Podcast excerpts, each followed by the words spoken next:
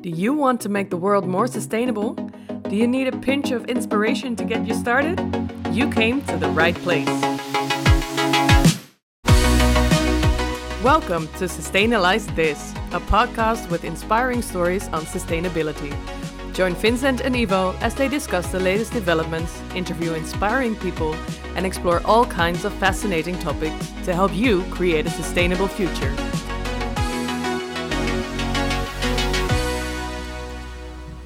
Good morning, Ivo. Ivo, I have a question for you. Have you ever wondered how long it takes to build a nuclear power plant? Wow, great question. Uh, I do know they're slow, expensive, and amazing. but I, I couldn't say how long it takes to build one. I think you're gonna tell me how long it does. We are going to discuss everything about this question in this podcast today. Uh, we're also going to uh, going to give you some answers because it's a it's a range of answers you could say. General answer: very long. Uh, as a matter of fact, extremely long, a few hundred times slower than any other form of energy, in some cases. But before we dive into it, uh, first, generally speaking, uh, nuclear power. Mm-hmm. That's uh, again being discussed uh, a lot, especially in Europe now with uh, decarbonization and sustainability. Well, issues you could say. Uh, people are. I think uh, most of us have heard about all the dangerous sides of nuclear energy, safety aspects, and also, of course, the much discussed topic nuclear waste and we've all seen the uh, the protests or the uh, well the opposite sides of sides of the protest. Usually, it's uh, engineers and scientists who are very much in favor of nuclear energy, and they raise the benefits of the low carbon emissions and uh, safe base uh, safety aspects, and also the base load power provided by nuclear energy, which is, by the way, not not exactly true, but we'll discuss that later. Mm-hmm. Now, every, everybody knows a bit about nuclear energy, and everybody's either a hater or a lover, but there's one or a few aspects that almost nobody discusses. And that's the uh, how long it takes to build a nuclear power plant. Interesting. And before we begin, I would like to ask you one question. Mm-hmm. Uh, we talk about green energy, and sometimes nuclear is referred to as clean energy. Yeah. Can you explain shortly the difference between those two? Excellent question. It yeah, I guess it's a bit of semantics, but it's an important dis- distinguishing distinguishation. it's important to distinguish. Uh, green and clean. Well, the beautiful aspect of nuclear energy is that it produces very little to none carbon emissions. Mm-hmm. So you could say that's either clean or green, what have you. The downside is, of course, that you produce nuclear waste without going much into detail, the amount of nuclear waste, in a sense, is um, is not much. Most of the nuclear waste is almost as radioactive as the nuclear waste from uh, hospitals. After, oh. I believe, a few decades. There's one uh, movie or documentary that I would recommend. That's uh, Pandora's Promise. That made me quite a, a firm uh, proponent of nuclear energy, but now I'm more in the wind and solar camp. But doesn't really matter yeah. for the clean and green aspect. Not a lot of carbon emissions. It does produce uh, some waste. Yeah. Yeah, yeah. That's um, it's a clear story. And when we talk about significance, um, the total share of nuclear energy uh, of the primary energy in the world is just over four percent in 2019.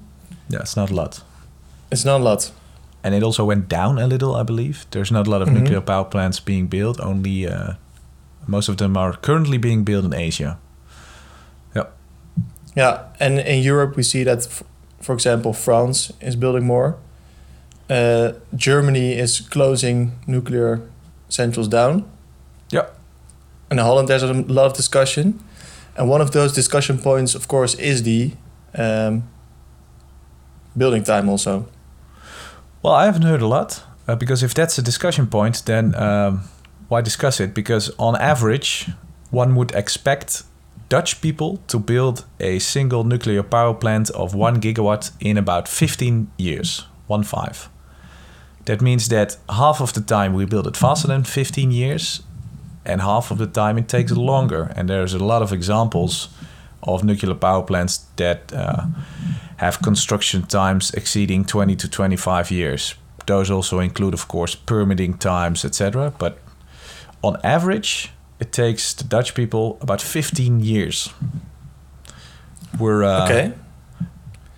Yeah. And when we split that uh, process up into smaller pieces, what does the building process consist of, and what takes so much time then? Ah, ex- yeah, excellent.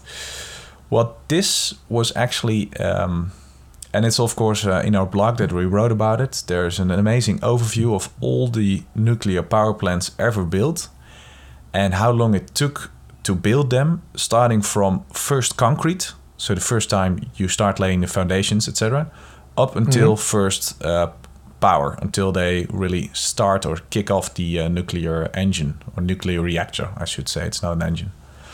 So that's the construction time that we are currently discussing. Before that, there's a very long process of permitting and, of course, legal issues, which can take even longer.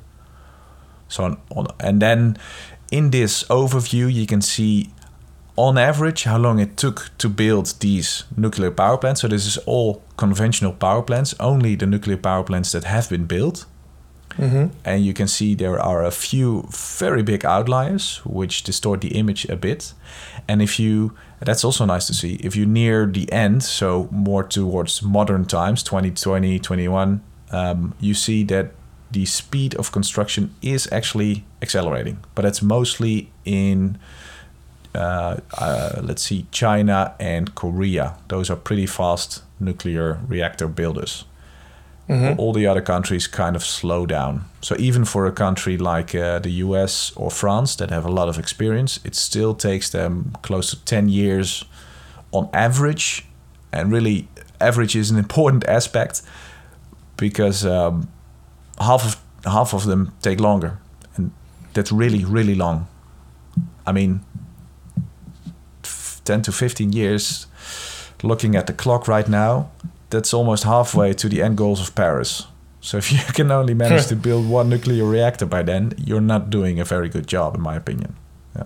So yeah, in terms of definitions, when we talk about building time, we Yep. talk about the actual process of building nuclear reactor or the whole process of asking a permit and then Only, Building the reactor. No, so only construction time. These are only construction times. Takes even longer if you take permitting into account. Are actually, that's something we can discuss in the next episode about uh, the finances and permitting as well. That can take up to decades even. Oh. Yeah. And when you talk about the nuclear reactor, um, Mhm. there are several examples of different types of reactors. Yeah. Which type of reactor are we talking about here? These are generally type 1 and 2, maybe 3. Um, we'll also leave a link to that in the uh, in the show notes. Um, that's quite a detailed report. Uh, but but generally speaking, your type 1 and 2 reactors are everything up until roughly the 1980s, if I'm not mistaken. And then type 3 are a little bit later, coming up in the 90s and the uh, zeros. And then nowadays, um, what's being discussed is the fabrication or the construction of type 4 reactors that are generally much safer, more reliant, produce less waste. Because this is a very important aspect. The type 1 and 2 reactors, they were never built to produce energy. They were built to produce weapons. Uh, that's why nuclear reactors were built to produce plutonium and uh, uranium, uranium 235 in order to produce nuclear weapons. So they were never really the waste aspects and safety aspects were a little bit discarded in order to produce as many reactors as possible in the states and uh, the the USSR, of course. So Yeah, but does that matter for the for the output? Because many um, many ev- inventions were through randomness, as your book Mhm. Anti-Fragile has, uh, yeah, has shown. Because maybe the, the application still can be useful, right? Of nuclear reactors. One hundred percent, and that's um, and that's that's also a very complicated side of this this whole discussion because I'm not in favor. I'm actually quite opposed to uh, conventional nuclear power, but that more has to do with the um, safety aspect of type one all the way to three generate uh, reactors, as we have seen in the past.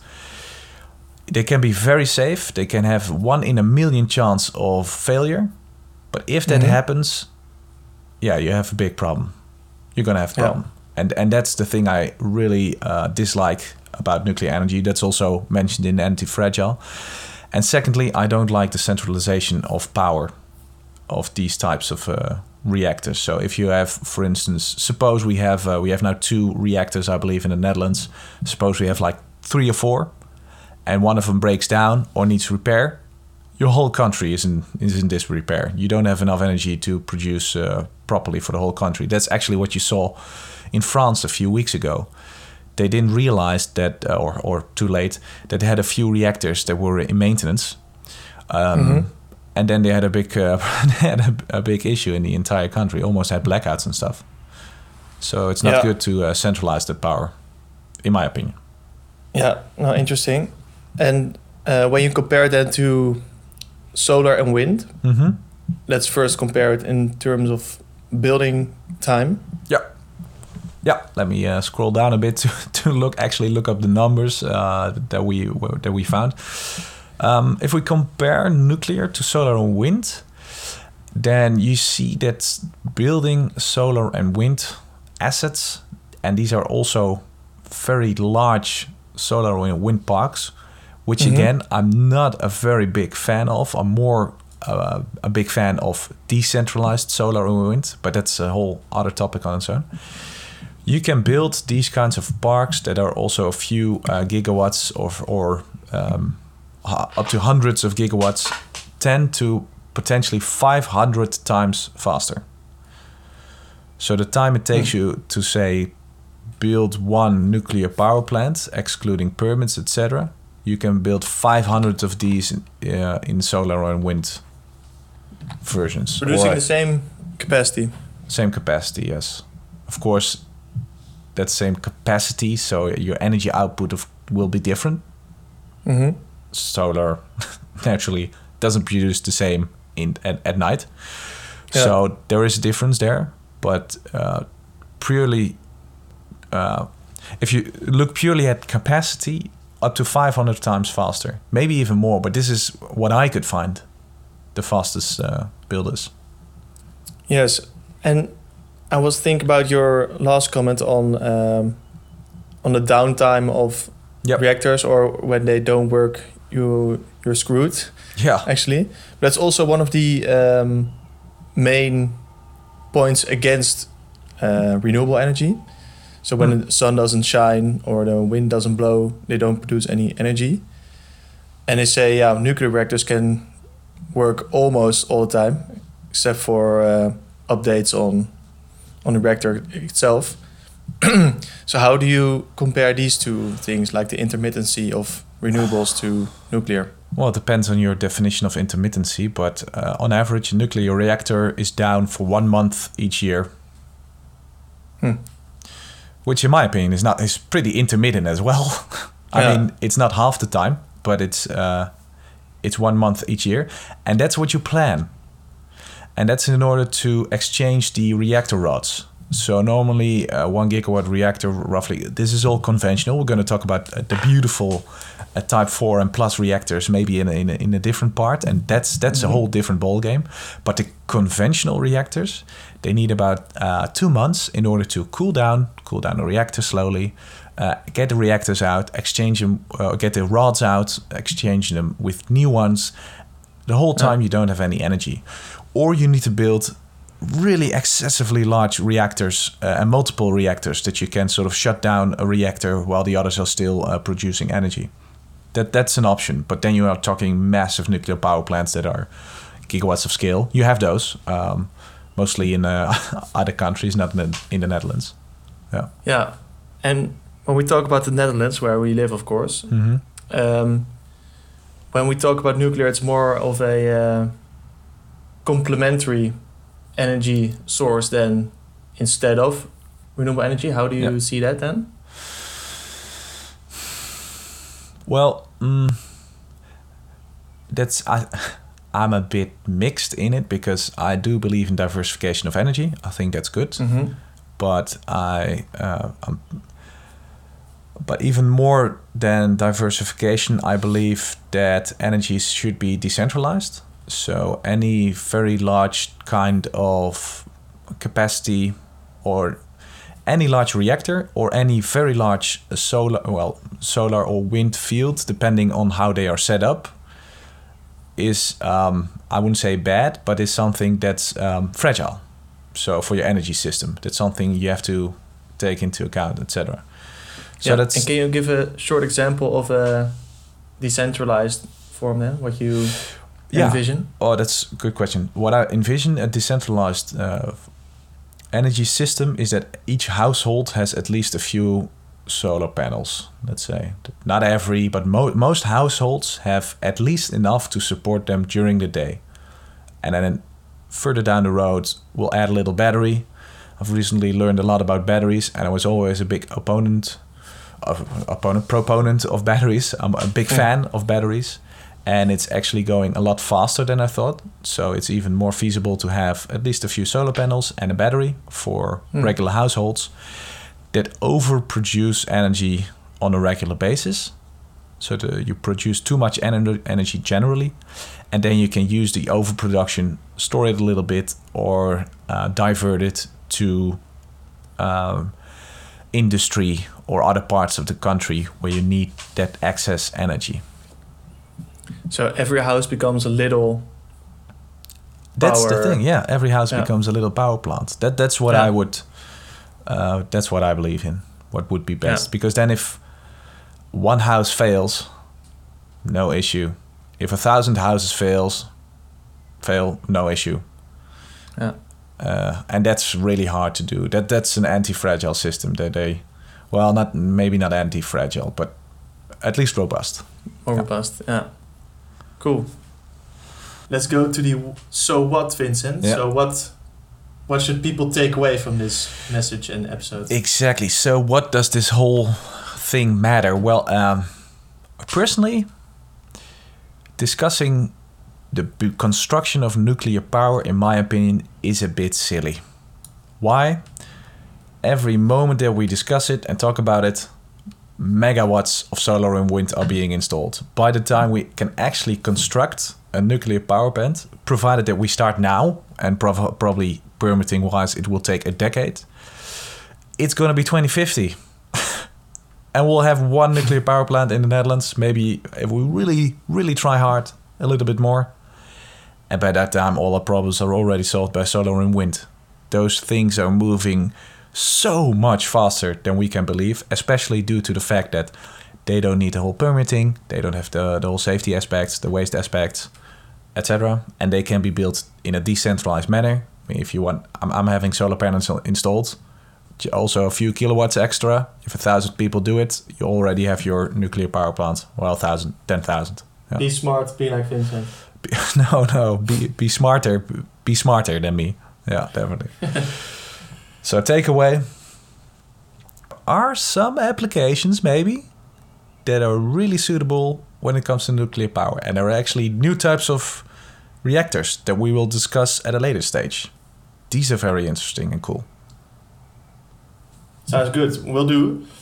Uh, we will provide links and images on the Mr. Sus- Sustainability LinkedIn page. And next episode, we will dive deeper into the financials of nuclear Yes, energy. fun stuff. Can you already say something Sounds about good. it, Ivo? Uh, they're expensive. They're expensive. Yes. Low return on Yep. investment. Extremely high capex. Sounds like a great plan. But yeah, yeah. Cool. All right. Thanks for your time. Talk to you uh, next time. Bye. Later.